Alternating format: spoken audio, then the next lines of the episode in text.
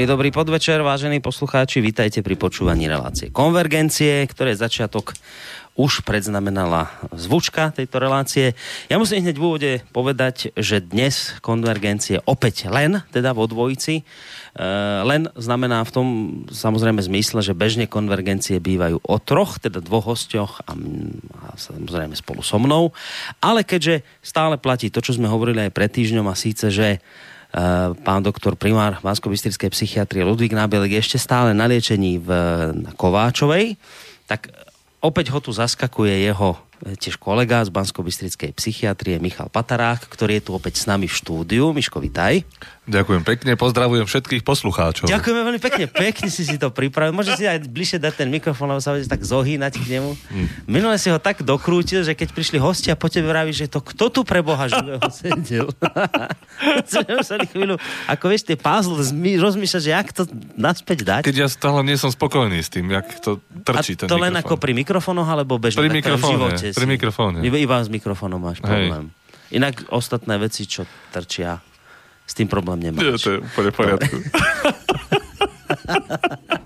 No, tak vážení poslucháči, vítajte teda pri relácii Konvergencie s Michalom Patarákom. Minulý týždeň sme rozoberali tému hambatu, pamätáš? Ja sa dobre pamätám. No a dnes budeme rozoberať trošku tému, by som povedal, ošemetnú.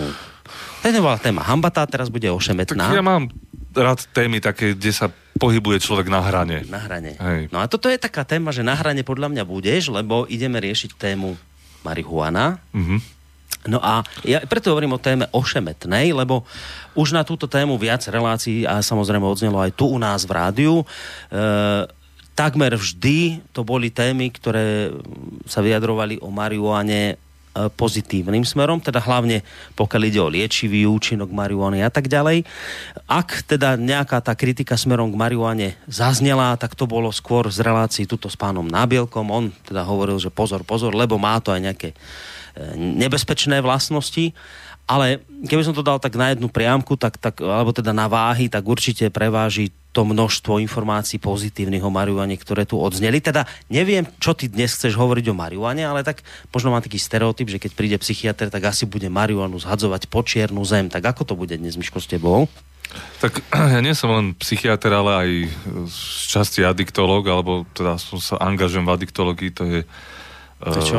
to je veda, ktorá sa zaoberá závislosťami. Hej, no, už aj to determinuje, že asi by som mal byť taký ako prísny mm-hmm. a e, skorej upovedomiť e, poslucháčov alebo každý, kto bude teda počúvať, že marihuana môže mať svoje úskalia nebezpečenstva a že je to nebezpečná látka. Minimálne potenciálne nebezpečná látka. Ale zase ja nechcem robiť nejakého strašiaka a úlohou mojou, nemám pocit, že je práve toto, ale skôr je taký vyvážený pohľad mm-hmm. na tú substanciu ponúknuť, alebo potom poťažmo aj pohľad môj. Takže ak na to sa budeš snažiť byť taký objektívny v tejto téme. Uh, tak aspoň, neviem či objektívny, ťažko byť objektívny v takýchto hraničných témach, ale určite sa snažiť vyvažovať negatíva pozitívami, alebo aspoň rozmýšľať, že či to je skutočne také negatívne, ako sme o tom presvedčení, alebo či to je skutočne také pozitívne, ako sme o tom presvedčení. No máš krajiny, kde je proste marihuana normálne zlegalizovaná. Pokiaľ ide napríklad do Českú republiku, tak viem, že tam teraz najnovšie už dovolili, myslím, 6 rastliniek si môžeš normálne doma pestovať. Čiže čo tým chcem povedať, že ako sa tak pozeráš jednotlivými krajinami, tak je tu tendencia postupne tú marihuanu legalizovať. Ono sa to samozrejme realizuje väčšinou na rôzne liečebné účely, ale keď sa pozrieš napríklad na také Holandsko, tak tam, myslím Holandsko to je, kde je to proste úplne legálne. Hmm. Čiže ty, to sa chcem spýtať, že keď sa pozrieme na tie jednotlivé štáty, áno, tú tendenciu legalizácie marihuany, nie je to akoby dôkaz toho, že sme sa o marihuane mýlili, keď sme si hovorili a mysleli, že je to nebezpečná droga a práve nie je to, to, to konanie jednotlivých štátov, nevyvracia toto naše presvedčenie doterajšie? Nie. Nie? Nie, pretože jedna vec je držať sa ako lekári z tých zásad, povedzme jedna zo zásad je primum non nocere, prvoradé neublížiť, nepoškodiť. Ja v rámci tejto zásady, a ak poznám nejaké zdraviu škodlivé účinky marihuany, tak by som mal verejnosť o tom informovať, alebo svojich pacientov, alebo každého, kto má záujem. Hej, to z titulu mojej profesie vyplýva. Uh, a druhá vec je potom, ako s, tým, s týmito informáciami naloží uh, verejnosť, spoločnosť a samozrejme politika. Aha, čiže to, to, že je... To ešte niečo, že, že je to legalizované, ešte neznamená, že to nie je neškodné. No samozrejme, to, hovoríš, to je úplne nejaká, úplne alebo to značne mier nezávislá vec od toho, či je tá látka uh, zdraviu prospešná alebo nie. Tak stačí uvieť jednoduchý a banálny príklad. Alkohol, alkohol. No a na to sa práve mnohí ľudia odvolávajú, že pozrite sa, alkohol, škodlivá látka je legálna a marihuana je nelegálna. A tak práve hovoria, preto že... vychádzajú tie legalizačné, legalizačné snahy. Hej, ako, len to neznamená, že nie sú škodlivé látky všetky tieto. Hej, len tí kritici tvrdia, že alkohol je napríklad ďaleko škodlivejší ako marihuana a pritom marihuana je nelegálna a alkohol je legálny. Alebo cigarety, že sú škodlivejšie ako marihuana a tie sú legálne a marihuana nie. Mm-hmm. A potom od tohto sa potom ľahko odpichneš k tomu, že ale teda prečo to tak je. No a už tam máš niečo, čo by niekto nazval konšpiráciou. No preto, lebo má marihuana liečivé účinky a farma, farma priemysel nechce, aby sa ľudia takýmto spôsobom liečili, tak je to zakázané. Tak, takto, takto paranoidne by som to teda nevidel. Ale uh, tak skočili sme rovno do politiky. Uh, je niečo iné dekriminalizácia, niečo iné legalizácia. Čiže určite nie som za to, aby mladí ľudia, ktorým sa nájde nejaký sáčok, tak uh, im hrozilo odňatie slobody za neviem koľko. Uh-huh.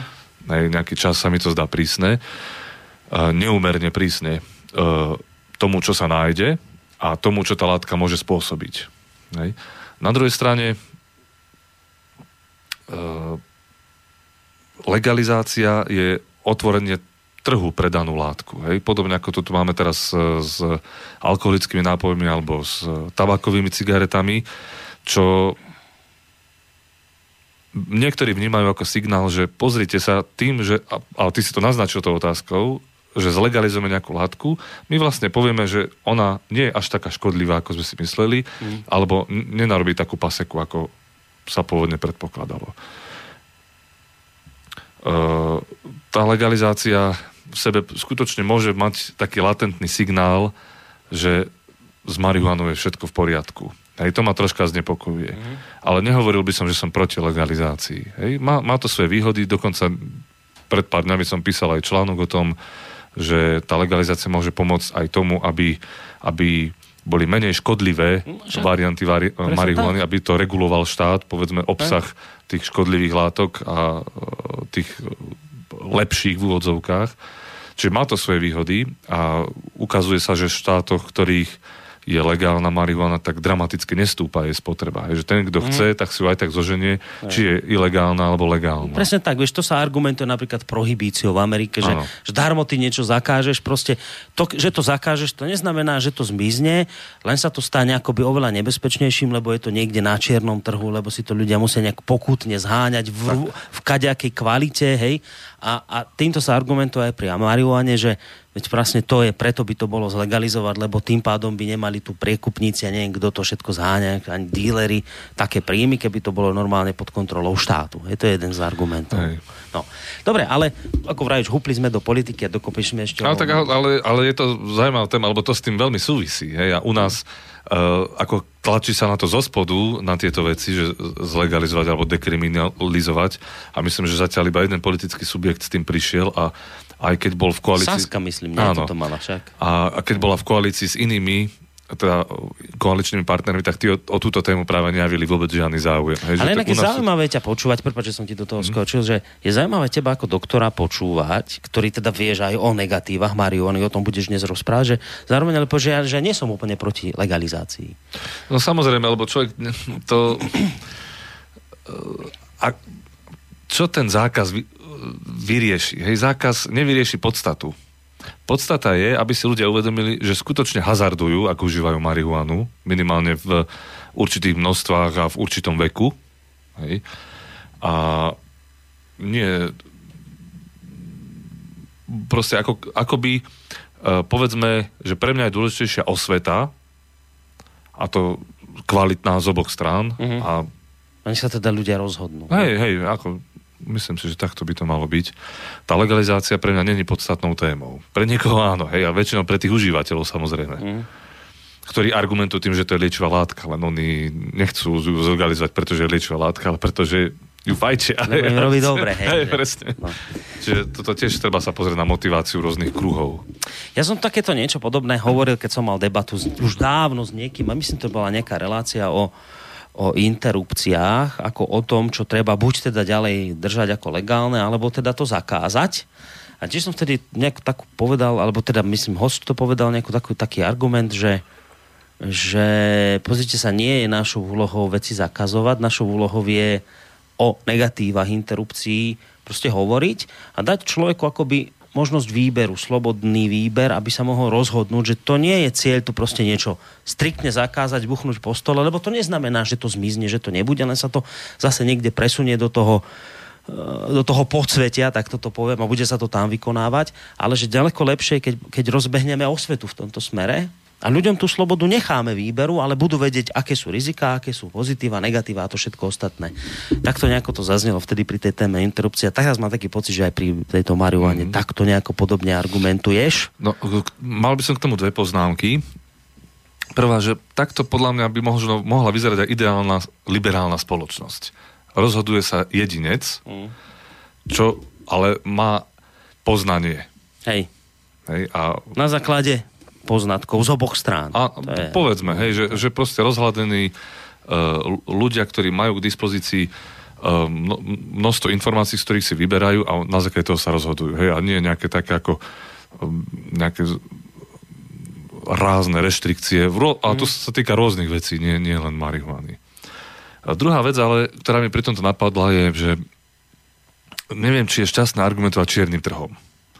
Čierny trh je niečo, čo je nelegálne, hej, čo je nebezpečné, čo sa týka dílerov, ktorí zrejme nepredávajú len marihuanu, hej, možno niektorí teda sa špecializujú na toto, ale uh,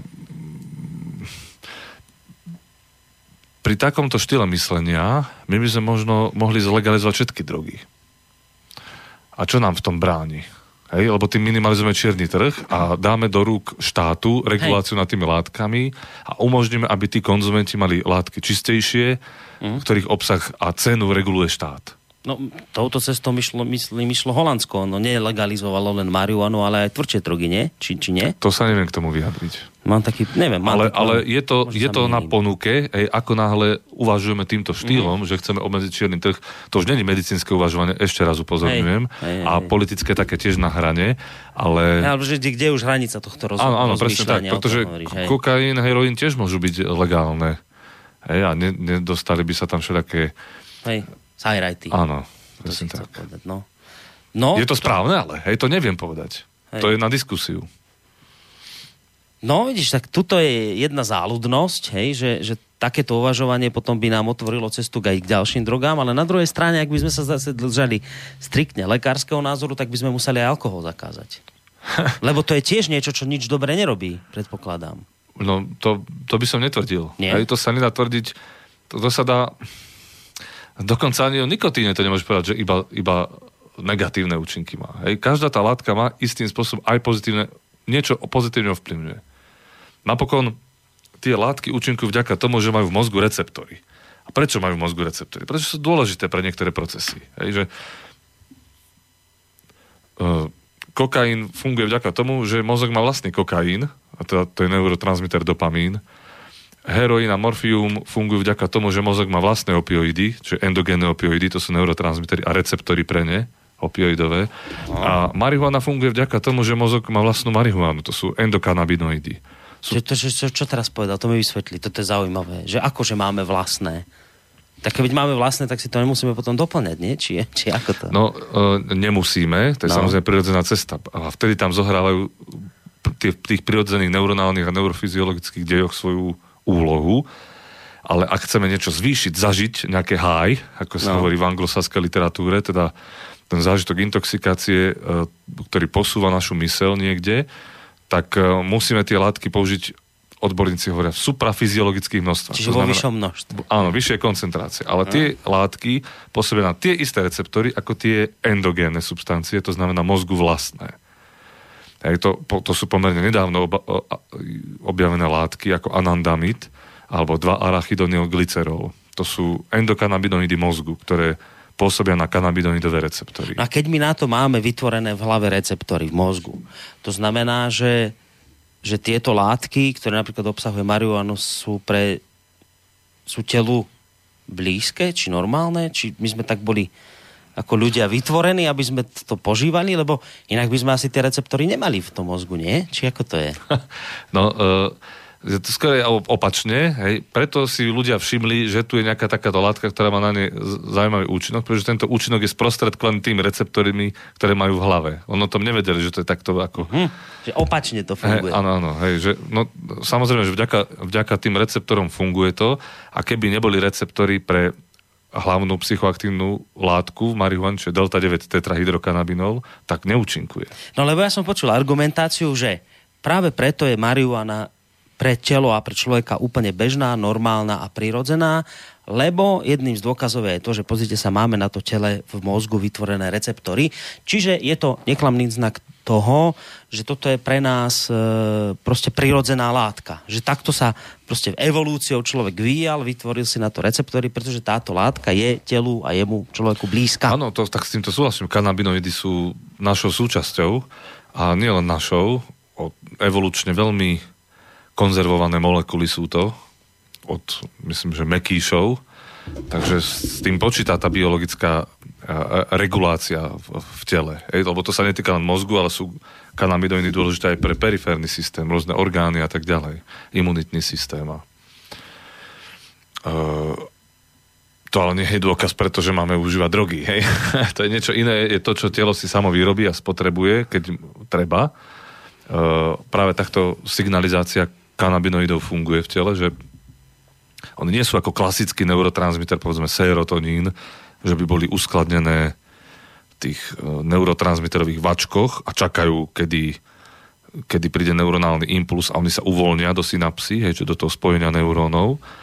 Uh, oni sa, keď treba, tak Čo, sa, teraz hovoríš o čom? O kanabinoidoch? O, o kanabinoidoch. No. Keď treba, tak sa syntetizujú a tak uvoľňujú. Oni sú lipofilné, to znamená prechádzajú cez tie uh, lipidové membrány neurónov veľmi ľahko uh, a a potom pôsobia. Čiže, ale oni sa syntetizujú, keď treba. Ne, neuskladňujú sa ako iné neurotransmitery. Hej, serotonínu, dopamínu má zásoby mozog. A iba za istých okolností tie otvory zásobáreň a oni vyjdú von. Áno, áno. Ale a pri, pri tomto čo? Pri kanabinoidoch, oni, e, keď ich treba, tak sa nevypustia zo zásob, ale hneď sa syntetizujú a vypúšťajú.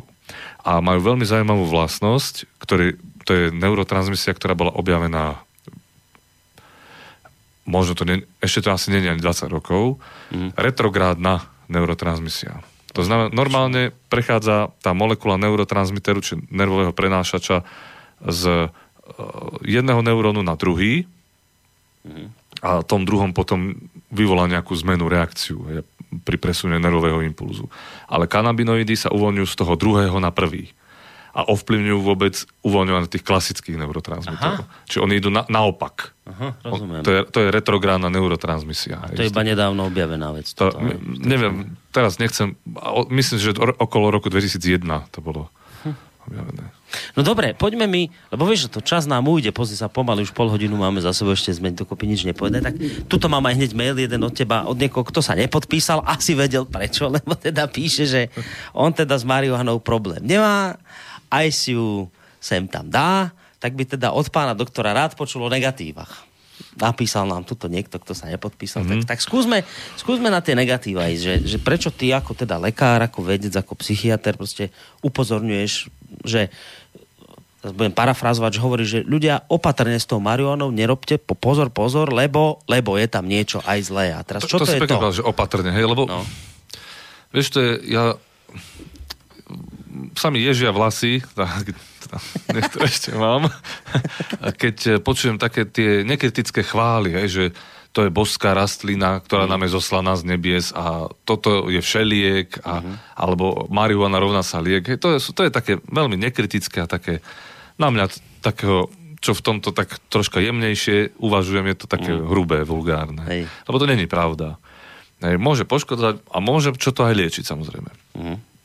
No a čo sa týka toho poškodzovania, tak účinky, uh, ja by som začal rovno so, so psychózou, pretože to sa najčastejšie skloňuje.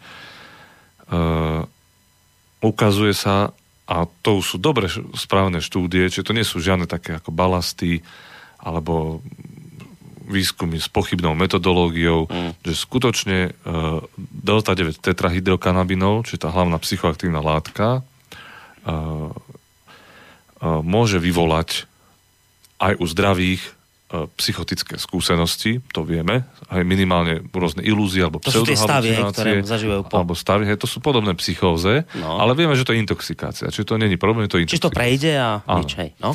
Ale môžu sa objavať aj psychotické symptómy rovno, čo roz, nejaké paranoidné blúdy alebo halucinácie, to už nehovorím o ilúziách a pseudohalucináciách, ktoré jedinec vie, že sa mu to zdá, hej, alebo to uh-huh. je proste v tej bubline intoxikačnej. Môže zhoršovať psychózu u pacientov, ktorí ju majú diagnostikovanú už, to znamená napríklad pacientov uh-huh. so schizofréniou, môže vyvolať ďalšiu epizódu, uh-huh. uh, môže zhoršovať priebeh schizofrénii a čo napokon si myslím, že je dosť veľké nebezpečenstvo, môže vyvolať aj denovo psychózu, to znamená, že u človeka, ktorý predtým nemal psychózu, tak môže vyvolať alebo sa podielať na vyvolaní A psychóza je teda čo? Psychóza je závažné narušenie duševného stavu, eh, pri ktorom dochádza k narušeniu kontaktu s realitou, s okolitým svetom alebo s vlastným vnútorným svetom. To znamená, môžu byť tam príznaky ako blúdy, presvedčenie v niečo, čo nie je reálne, halucinácie, či v nemi uh-huh. niečo, čo nie je reálne a tak ďalej. Dobre, a teraz niekoľko otázok. Prvá, úplne, ani neviem, ako sa to spýtať, ale asi mi porozumieš, že toto sa chcem spýtať. Ako je možné, Mišo, že, že keď si niekto dá, či, či to bude marihuana, a alkohol ani nie, možno nejaké tvrdšie drogy, ako je možné, že človek zažíva potom také neuveriteľné stavy? Ako je možné, že, že človek vidí to, čo reálne nie je, môže, môže lietať, neviem čo, úplne, že, že sen má ako keby, hej, že ako by sne. Čo, to, čo sa to vtedy v tom mozgu deje, keď on užije napríklad takúto látku ako ten Tetra 9, čo hovoríš, cyklín, neviem čo. Delta 9, tetrahydrokanabinol. Ten, ten, THC. Hej, že čo sa to deje potom v tom mozgu, že človek má takéto stavy? Čo to je? To je strašne zložité. Hej? To je strašne zložité na pochopenie. A v podstate Jednak je tam ten euforický účinok, tá nálada, hej, tá, to, tá úkludenie, anxioliza, upokojenie, hej, že človek e, zažíva pokoj a inak tá eufória, hej, niečo také ako tie smiešky, povedzme, ako sa to často dáva do súvislosti s intoxikáciou marihuany, čiže ovplyvňuje to limbický systém a celé tie regulácie nálady a celkovo vnímanie človeka, aj seba vnímanie, hej, ako to posúva. Hej. Zastanca marihuany by použil interpretačnú schému, že rozširuje vedomie. Možno on sa aj, lepšie práve vníma vtedy, hej, no? Áno. No.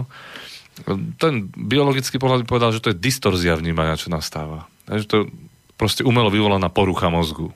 Hej, ktorú ale ten človek zažíva ako veľmi zaujímavú, pretože tak sám seba a okolitý svet nezvykne zažívať ako práve v tej intoxikácii. Hej? Ale to je v podstate to je umelo vyvolaná porucha tou látkou. Pretože tá rovnováha mozgu je narušená.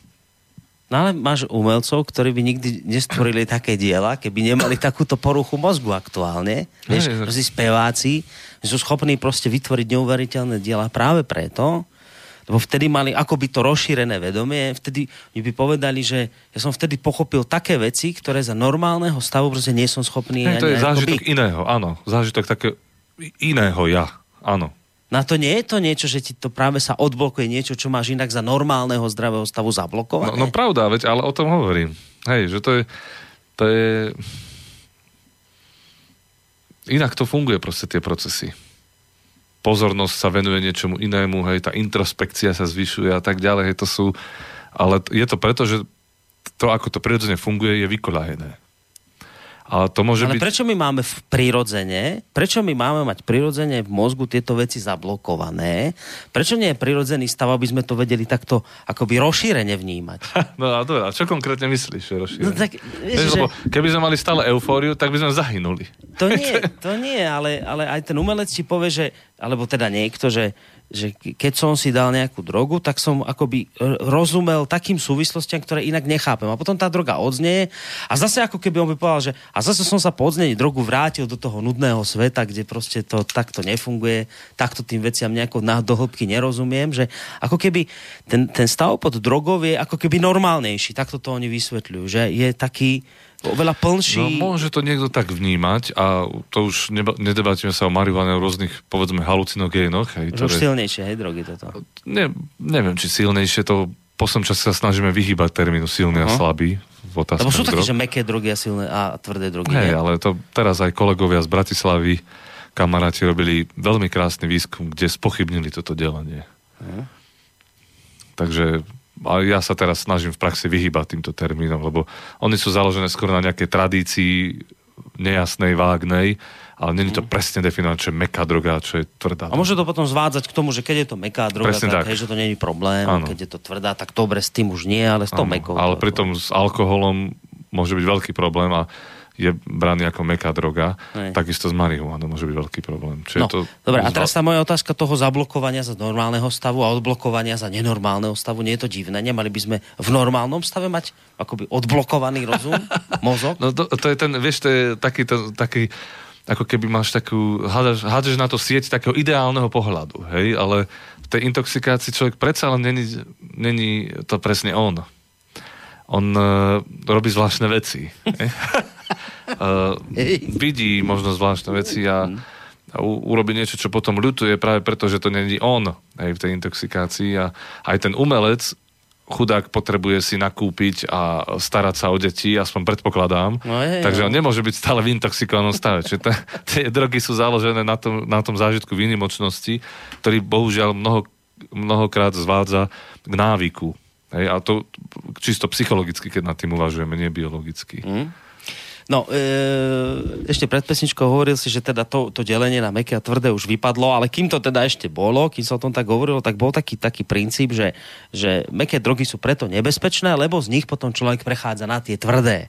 No tak teraz, keď dáme preč to delenie meké, tvrdé, je to skrátka tak, že naozaj je tá marihuana z tvojho uhla pohľadu lekára akoby stupnou bránou pre potom ďalšie, už možno tie silnejšie drogy, alebo to tak neplatí? To je tá teória brány, gateway theory. A mnohí ma kritizujú, že taký progresívny pohľad mám na tú marihuanu a túto teóriu stále bránim. Tu, tu, tu, tu taký konzervatívec zažratý, hej? No, vychádza mi to tak, ako v praxi to tak vidím, že, ale boli robené aj štúdie, myslím, že taká austrálska štúdia k tomu existuje, že jedinci, ktorí proste užívajú marihuanu, tak majú o mnoho, o mnoho vyššiu pravdepodobnosť, že užijú aj inú drogu ako jedinci, ktorí marihuanu neužívajú. To je jasné. Mm. Hej, to, mne sa zdá tá gateway teórii, že, že to je jasná skúsenosť. Samozrejme, že človek, ktorý neinklinuje k psychoaktívnym látkam, ne, nevyskúša ani marihuanu, alebo nejak v nej nepokračuje, možno si ju 2-3 razy dá a nevedie ho nič k ďalším drogám. Hej. Ale práve ten, ktorý je zvyknutý na tieto rôzne intoxikácie, no. iné svety v sebe, tak ten bude skúšať no aj dobre, a prečo drogy. to neplatí potom aj pri alkohole? Prečo človek, ktorý požíva alkohol, nie je to pre neho vstupnou bránou pre tie tzv. tvrdšie drogy? Uh, kto vie? Hmm. Kto vie, prečo to tak je? Keby si išiel teraz ale, dať, ale keby, dedinu je, riadnu... Je, je možné, že keby sa robila... Ja si myslím, že to je ako vyslovene kultúrnou tradíciou. Hej. Hej, že tým, že alkohol je tak etablovaný, tak vytvára ako keby také pevné ohokliešenie alebo ohraničenie, že to je do, ako keby tá dovolená alebo kultúrne nejakým spôsobom schválená hej. Uh, droga alebo látka, podobne ako cigarety, ale že tí jedinci, ktorí sa vyžívajú v týchto etablovaných drogách, málo kedy porúšajú tie hranice. Aspoň to bolo do značnej miery platné. I teraz už možno nie. Ja neviem. No, lebo vieš, lebo vychádzam z toho, že pôjdeš tuto hore dať na dedinu riadnu, kde chlapi sedia v krčme a preč za nimi chlapi, počujete, dali ste si LSD, skúšali ste? A choď mi s tým dať do čerta. No, to, je, vieš, to je tá kultúra, ja, presne. Povie, že ako, a čo som ja tu, drogista? A choď dať, voľať, to, vieš, že nie, tá, z toho mi vychádza, že akože alkohol není stupnou bránou pre nejaké iné drogy tvrdšie a neviem, ako je to u mladých, však vy tam máte, kade, no, kto sa vám tam prestrieda, ja, že no či nie, z alkoholu sa prechádza potom na Takýchto nejaké... pacientov strašne veľa, keď, lebo ja sa vždycky pýtam, hej, na požívanie drog A že je zaujímavé, že napríklad práve alkoholici, tí, tí sa p- veľmi dušu, čo? Ako, hej, že v žiadnom prípade drogy on neužíva. No, on no iba ten alkohol má. No hej, a, že, tam už no. ale ťažko povedať, či to je kvôli jeho závislosti, hej, že on je závislý od alkoholu, nemá potrebu iné látky no. skúšať, alebo či to je skutočne nejakým to, tým kultúrnym etablovaním tej látky. Hej. No. Je, je, je možné, že keby sme to brali ešte zo širšia, no. že by sa spravila štúdia, ktorá by skúmala, povedzme, že a oddelila ľudí, ktorí nadmieru užívajú alkohol a tých, ktorí si vyslovne dávajú príležitosne, tak tí, čo nadmieru užívajú alkohol, by zrejme viac inklinovali k iným psychoaktívnym látkam. Alebo, alebo by bola u nich väčšia pravdepodobnosť, že vyskúšajú marihuanu. Uh-huh. A keby sme od, u tých, čo vyskúšajú marihuanu, zase to vysekli, tak tí zrejme by väčšou pravdepodobnosťou vyskúšali ďalšiu drogu. Hej, potom tie takzvané... Ja, ja tú gateway teóriu obhajujem. Uh-huh. No, dáme si ešte jednu otázku mailovú od Milana a potom si dáme pesničku. Uh, Milan píše, dobrý večer, často míňam uh, nápis na stene, že realita je stav spôsobený nedostatkom THC v krvi. Je za užívaním marihuany snaha ujsť z reality alebo si len prečistiť mozog? Ako sa pozeráte na rozvoj virtuálnej reality s víziou, že ľudia napojení, tu už mám ďalšiu otázku, tak ja ti to potom prečítam otázku po otázke, to už dočítam celé, že ako sa pozeráte na rozvoj virtuálnej reality s víziou, že ľudia napojení na umelú výživu prežijú svoj šťastný život podľa svojich predstav vo virtuálnej realite, neblíži sa ľudstvo k tejto vízii, tu už ideme trošku do Matrixu, uh-huh. vieš, filmu. No tak prvá otázka bola, že teda míňa ten nápis, že že realita je, je stav spôsobený nedostatkom THC v krvi. A či je teda za užívaním marihuany snaha ujsť z reality, alebo si len prečistiť mozog? No, to napadá citát zo samotárov, že lidi tady málo hulej. Neviem, či si to videl ten film. Nevidel, nie. uh, no, endokanabinoid, medzi endokanabinoidy nepatrí THC, hej, čiže to je myslené vyslovene na intoxikáciu tá otázka. Ako som spomenul, tie hlavné telu vlastné kanabinoidy sú anandamid a 2 arachidonylglycerol. My nemáme delta 9 tetrahydrokanabinol. To je látka rastlinného pôvodu, ktorá je do nás vpravená hej, rôznymi cestami aplikácie. No a je to veľmi zaujímavá otázka, ktorú teda posluchač kladie, lebo e, distorzia vnímania to je vlastne to isté ako distorzia reality a nám sa zrazu zdá realita iná v tej intoxikácii. Ale to sa týka intoxikácií alkoholom, povedzme, alebo akoukoľvek inou látkou. Len sú rôzne tie svety, ktoré to ponúka, alebo tie seba zážitky.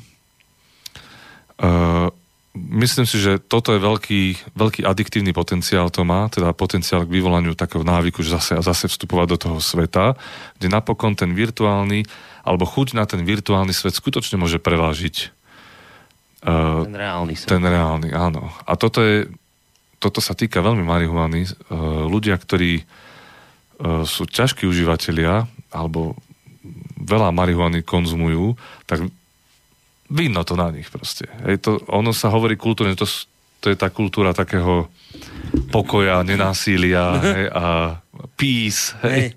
ale skrýva sa za tým uh, obrovské vyprahnutie motivácie a, a kognitívnych funkcií, pozornosti. To, to je v podstate niečo, čo môže súvisieť s ľahostajnosťou skôr a apatiou. Hej. Není to pravý pokoj alebo s amotivačným syndromom, ktorý dlhodobé užívanie marihuany môže spôsobovať. Hej. Čiže ono, na tie veci môžeme na takýto krásny pohľad, keď chceme, ale psychiatricky vzaté ten virtuálny svet má svoju daň uh-huh. v prípade marihuany. Že skôr alebo neskôr sú vyberie, hej, tú daň. Áno, áno, určite. Napokon ťažkým užívateľom sa mení mozog. Hej, štruktúrálne vidno rozdiely. Hej. Napríklad e, najčastejšie sa hovorí o hypokampe, že majú menší objem hypokampu. To je štruktúra, ktorá je dôležitá pre prechod informácií do dlhodobého pamäťového skladu. Mm-hmm. Hej. Mhm. Problémy so štiepivosťou pamäti, hej, s učením, to všetko uvádzajú títo buď tí závislí alebo od marihuany, alebo ich príbuzní, alebo najbližšie, že to on si nič nepamätá. Hej, a to presne ten, to už bola ale samozrejme karikatúra, hlavný hrdina filmu sami, samotári. Mm-hmm. A keď už k takémuto niečomu dojde, zmeny na mozgu, to už sú nezvratné veci? Či potom sa to dá akože v rámci neuroplasticity mozgu vrátiť do pôvodného stavu, keď sa teda toho nejak zbaví? Neuroplasticita je veľká vec a v prípade marihuany zdá sa, že zapracuje. Ten, veľké zmeny, alebo možno až tie najväčšie sa udejú po mesiaci abstinencie u mari, od marihuany u ťažkých užívateľov. Hej, že mm. ako keby sa dáva ten mozog do normálu a čítal som o tom, je to dosť neprehľadné tá literatúra, sa rozdeľujú také ako krátkodobé a dlhodobé účinky marihuany, ale po roku by malo byť e, väčšina vecí v poriadku. Uh-huh. Potom je to v pohode. To je, hej, ale to neznamená, že to nezanecháva psychologické následky. A hej, to, už potom ostáva, tu, sa, to sa bavím o štruktúre. Hej. Ale tie psychologické problémy, to, to je už iná kategória. Áno, že to myslím, už, si, myslím si, že hej. No. To môže byť, že ostane, hej? Ten amotivačný syndrom, to je niečo, čo alebo celkovo návyk na určitú i činnosť, ale v tomto prípade tú intoxikáciu, podľa mňa robí veľký problém tým ľuďom v každodennom živote. V akom smere? No v tom smere, že povedzme, že bežná realita od nás vyžaduje, aby sme sa prekonávali. No. Hej, proste, teraz nemám na to chuť, ale musím ísť Hej. do práce. Teraz nemám mm. na to mhm. chuť, ale musím uvariť niečo. Teraz nemám no. na to chuť, ale musím. Hej, toto no. je bežná vec. A uh, tak je dizajnovaný náš mozog, aby aby nám sprostredkoval, keď už, tak slasť, ale dosť krátkeho trvania. Mm-hmm. Pretože zase musíme sa prekonať hej. a aby sme ako spoločenstvo žili, hej, rodina hej. a širšie spoločenstvo. To, to chce evolúcia od nášho správania. No. My, alebo mnohí takéto, čo koketu so psychoaktívnymi látkami, chcú z tej evolúcie teraz robiť niečo iné, chcú si to ako... Ne, že oni povedia, no ale to je sloboda.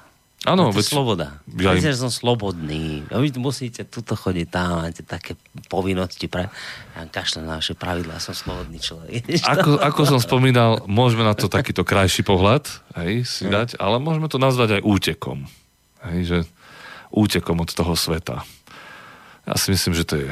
No, taký... skôr asi je dôležité povedať, že a to asi platí, že nakoniec tú daň si tá droga už akákoľvek proste vyberie. Presne, o akejkoľvek, keď hovoríme. Ne, že tam tej, tej daní tomu neuniknete nakoniec.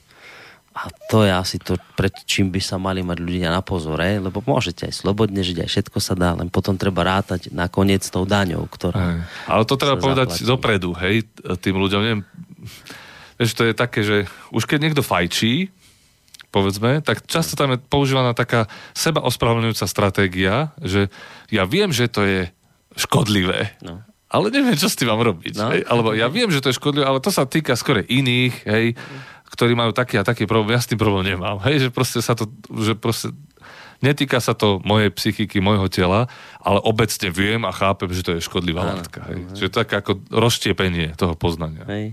No dokončíme ešte ten mail, ideme na vesničku. Mm. Ja sa ešte ďalej Milan pýtal, že ako sa pozerá, ešte trošku iná téma, ale dobre, ako sa pozeráš na, pozeráš na rozvoj virtuálnej reality s víziou, že ľudia napojení na umelú výživu prežijú svoj šťastný život podľa svojich predstav o virtuálnej realite. Či sa ľudstvo neblíži k takejto vízii? No je to desné, no. Ako by tá spoločnosť potom fungovala? Hej, keby tam boli všetci sme takto napojení, tak ako... Však podľa Matrixu už by to tu stroje všetko ovládali. Je takto. Už stroje by tu boli a my by sme už len boli ako ten výrobca energie pre tie stroje. Tak to bolo, myslím, nejak v tom filme Matrix. Uh-huh. Ale ja to skúsim hej, tak... inak otočiť tú otázku, lebo teraz sa dostáva hlavne v tom hernom priemysle veľmi často už do popredia taká virtuálna realita, že dáš si takú masku na hlavu a, a tam už lietaš a, a vidíš veci okolo seba, ktoré ako reálne nie sú, ale jak máš tú helmu na hlave. Hej, hej, synovia tej... to teraz vyskúšali v obchodnom centre. No a ty keď sa... Áno, teraz to tam presne bolo, v Mordore to uh, prezentovali a uh, ty, ty ako na toto pozeráš ako psychiatr? Kde som si čítal, že táto virtuálna realita, že to môže byť veľmi nebezpečná vec pre človeka, že mu to tam môže nejako doprehadzovať v mozgu veci, že si domýli realitu s virtuálnou realitou a že je ťažké potom akoby rozlišovať. Je to, môže to byť také nebezpečné? Ja si myslím, že áno, ale... Ne? asi u nejakých predisponovaných jedincov, nie pre každého. Hej, zase nemôžeme byť nespravodliví k virtuálnej realite, kvôli tomu, že niekto sa z toho zblázni. Uh-huh. Hej? Ale treba povedať, že môže to byť nebezpečné. Uh-huh. A ja sa na to pozerám v prvom rade ako na zábavu. Hej, že to je súčasť nejakého herného priemyslu alebo nejakého zábavného, ale ktorá musí mať svoju hranicu. No, no hej, to... ty, vieš, ale ty už si pomaly, veľmi pomaly štyriciatník. No a ty už proste čo to vieš, ale teraz keď vieš ten herný priemysel, ten ide hlavne po deťoch. A teraz, no to je to, je to nebezpečenstvo. Deti, presne. keď to dá na hlavu 4, 5, 6, 7, 8 ročné dieťa, tak to je trošku iná vec. Mm-hmm. Vieš, že či, či tam to práve nie je to riziko toho, že tam by sa im mohli veci nejako do, domotať, dopliesť. Hej, ale tam to sa týka už bežných počítačových hier. Hmm. Tam vidno, ako deti na tom frčia, ako im záleží na tej hodinke, ktorý rodič no. povolí, že a konečne to mám. A to ešte dobre, keď iba hodinu Hej, presne tak, to je veľmi dobrá regulácia, lebo viac si myslím, že to už no. netreba ako. A potom, čo sa zdieľa v kolektívoch detských, práve to, čo zažili v hre. Hej? A No Sodoma Gomora. No, nechcem tak povedať. Nie, tak ale tam treba fakt vstúpiť aktívne do toho a deťom ukazovať tento svet a nie virtuálny, lebo skutočne ten virtuálny je lákavý pre nás všetkých. Ale mnohí ľudia, ktorých poznám z kliniky, a nie sú to profesionáli v oblasti dušeného zdravia, ale naopak tí, čo tam navštevujú, tak si oblúbili tú virtuálnu realitu až tak, že napokon zistili, že ju nenávidia a nevedia čo s tým, hej, že sa chcú vrátiť do toho skutočného mm. sveta. A už je to problém. Budeme sa o tom rozprávať ďalej po pesničke. Čo si nám dnes, Miško, vybral? Lebo ty si pravidelne, keď už dojdeš, tak aj hudobný dramaturg. si pekne povedal. Tak to aj Titulky, keď pôjdu relácie, tak hudobný dramaturg Michal Patrák. Áno, to keby sme boli v televízii, tak by som to samozrejme pustil. Tu si teraz, vieš čo si? Majster zvuku. Aha, okay. Majster, Majster zvuku Michal Patarák. Tak čo dáme? Tak dajme si Bjork. Bjorka si Takú dáme. peknú, jemnú, melancholickú pesničku. Napriek tomu, že sa zdá tak ako rýchla a šťastná, tak ona je, je to v podstate balada. No. Stačí sa do tých slov započúvať. Tak si to poďme vypočuť, vážení poslucháči.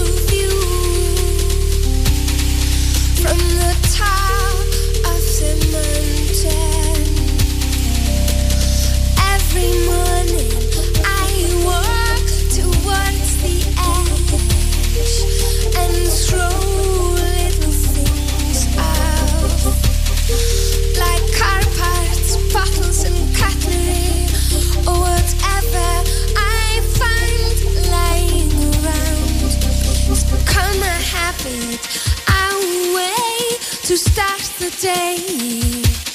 I go through.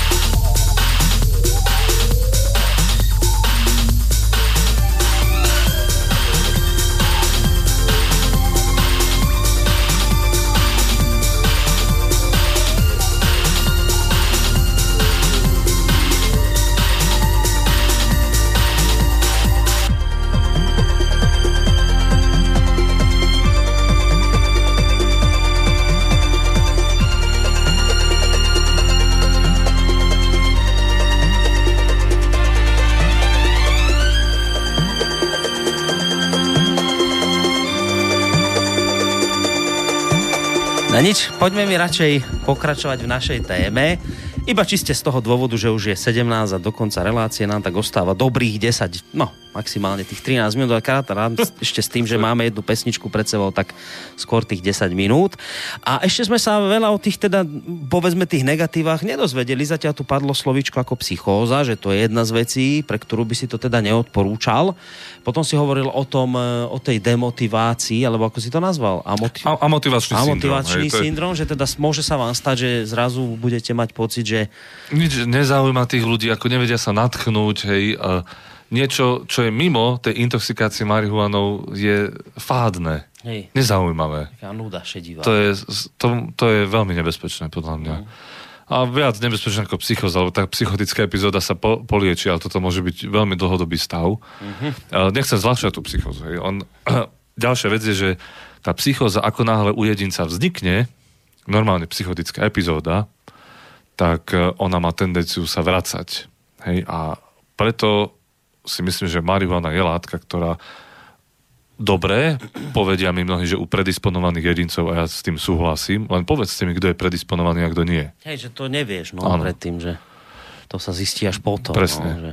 Tak uh, u nich môže vyvolať schizofréniu a tie epizódy sa zrejme budú opakovať. A tá psychoza to je vlastne niečo ako schizofrénia, že vidíš veci, a ktoré reálne nie sú. Áno, psychoza je širšia kategória, sú rôzne psychózy, ale tá uh, jedna z nich je teda schizofrenia ako kráľovná všetkých psychóz. Uh-huh. A to už je potom niečo dlhodobé, trvalé. Áno, samozrejme, to je praca. celoživotná porucha. Čiže normálne ty v tej psychóze proste máš stav, ako keby si si dal drogu? Také no, niečo, že vidíš veci, ktoré... To je veľmi zaujímavé prirovnanie. V istom zmysle, hej, len je to taký bad trip. Čiže zlý zážitok. Mm-hmm. Nie, je to, nie je to eufória, je to skôr strach. Že... Pak poznám aj pacientov, ktorí mali euforické psychózy a ktorí, alebo najmä keď hovoríme o schizomániách, hej, alebo tých schizofréniách, ktoré, kde tá psychóza je spojená s manickou náladou. Hej. Veľmi často sa to stáva. Ale ona počase sa vyčerpá a potom, potom prídu na tie dramatické alebo najťažšie príznaky psychózy, ktoré nie sú blúdy a halucinácie, lebo to pominie uh-huh. väčšinou, uh-huh. ale to, to zase v úvodzovkách by sme mohli povedať vyprahnutie mozgu, hej, že sú negatívne príznaky schizofrénie. Znížená ochota socializovať sa, aj nezáujem o kontakty, e, stiahnutie sa zo, zo spoločnosti, e, neschopnosť e, tešiť sa, hej, anhedónia, apatia a nedostatok alebo chudoba reči, ne, neochota komunikovať a takéto veci, to kognitívne príznaky, hej, narušenie tých mm-hmm. pozorností, nejakých eh, vysok, tých vyšších exekutívnych funkcií, čiže ako plánovanie, mm-hmm. premýšľanie a tak ďalej. A toto sa už že, vraví, že horšie dáva do poriadku. Hej? Ako... To sa dáva veľmi zle do poriadku a mm. z psychiatrii sa s tým boríme, že vymyslieť nejaké stratégie, napríklad psychofarmakologické, ktoré by nie len na tie to, čo si ľudia myslia, že sú tie najhoršie príznaky schizofrénie, mm. povedzme blúdy, halucinácie, ale skôr na toto. Aj malo liekov na to zabera vyslovene. Hej? Čiže dokonca to môže byť tak, že ani sa s tým nedá veľa. Áno, to sú, potom sa hovorí o takzvanom reziduálnom stave. Uh-huh. No dobre, čo ešte tak by sme povedali z tých možno negatív, keď už teda tu trošku tak hovoríme o negatívach, ale počkaj, tak dáme priestor poslucháčov. Má niekoho na uh-huh. telefónnej linke, tak ideme zistiť, daj si sluchadlá, aby si Aha. počul. Počkaj, ktoré? No je jedno aj tie uh-huh. napríklad. Príjemný dobrý večer. Dobrý večer. Dobrý večer. No, nech sa... tam ohľadom marihuany. Áno a tento pán nech si načíta do 37. alebo do 33. E, e, roku. Celý princíp farmácie bol na marihuane založený. Že sa nejaký chumají paru, že sa predávkuje. A koľko, koľko ľudí zomrelo na alkohol v Čechách. Koľko mladých ľudí sa teraz pri, otravilo na alkohol na konci školského roku verejne predávate drogy, sa predávajú v lekárniach. Legalizované e, tento chemické lieky, e, drogy sú legalizované v lekárniach. No. A marihuana je odbúrateľná v tele.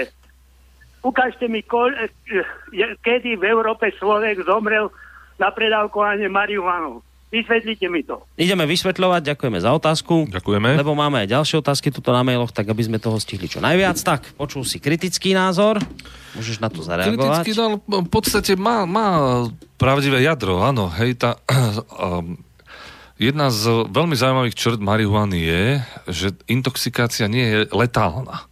Hej, nie je smrteľná. Hej, mm. Dá sa predávkať rôznymi drogami, ako to poznáme smutné príbehy, ale marihuana akoby nie. Mm-hmm. Uh, má nízku toxicitu v tomto zmysle. Uh-huh.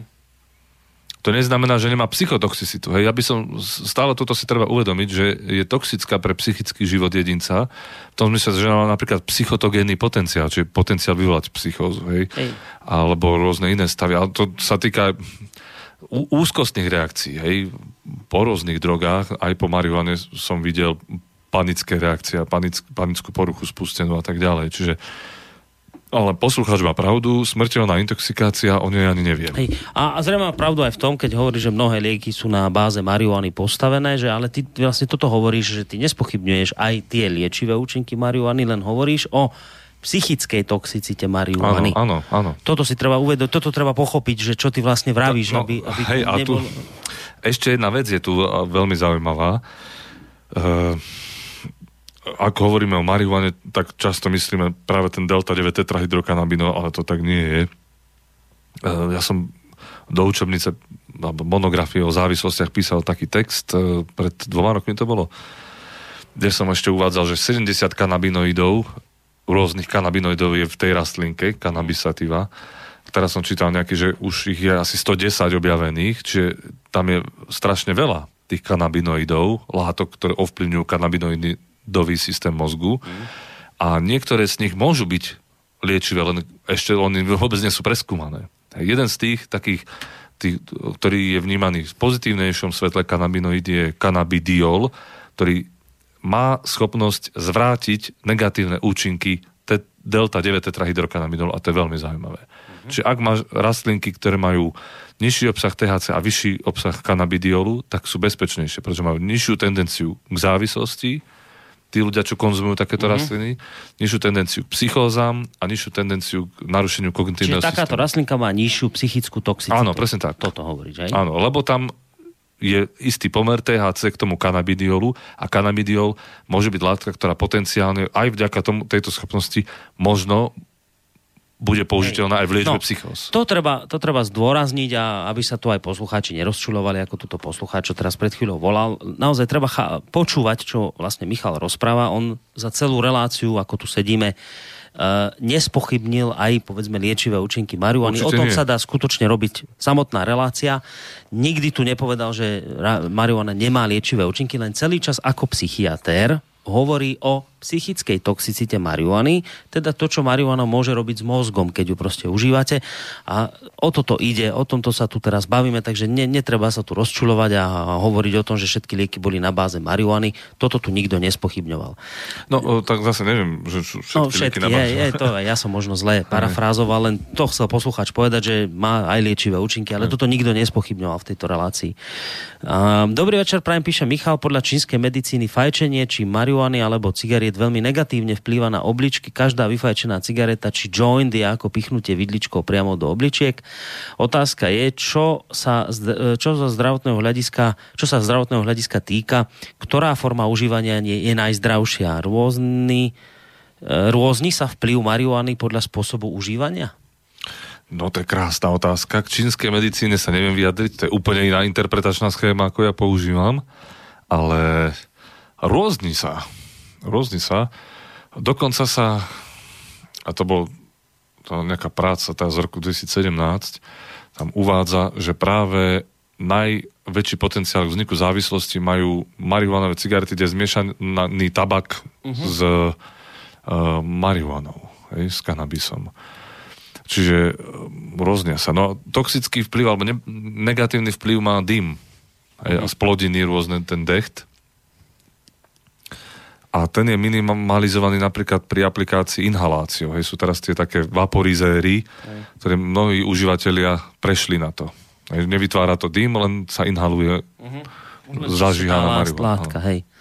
A marihuana sa dá aj konzumovať, vieš, ľudia si to verujú Áno, tam sú ale iné intoxikácie, hej, že on, tie intoxikácie majú troška plochší vrchol, uh-huh. ale veľ, môžu veľmi dlho trvať. Hej, to tiež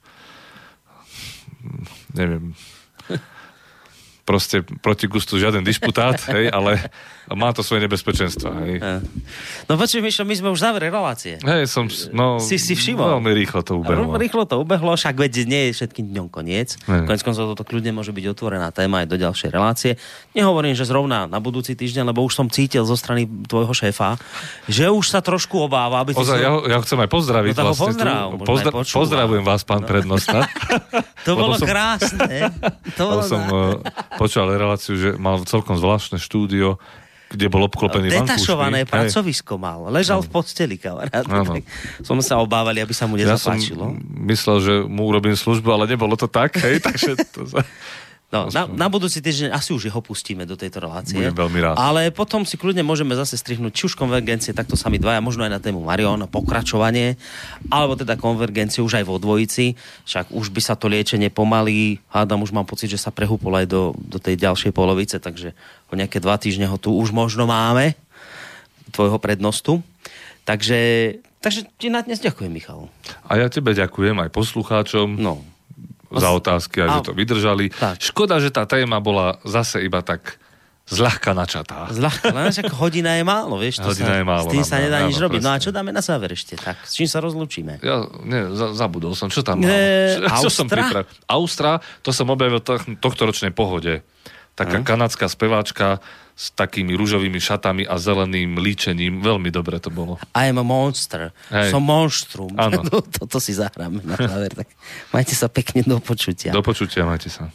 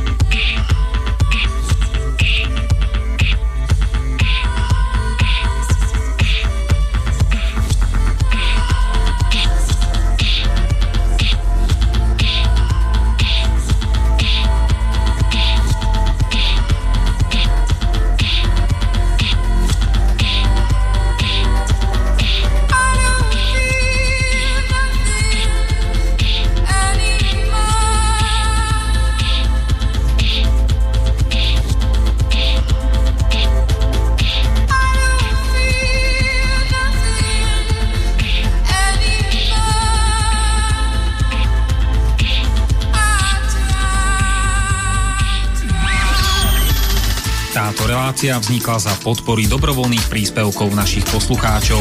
I ty sa k ním môžeš pridať. Viac informácií nájdeš na www.slobodnyvysielac.sk Ďakujeme.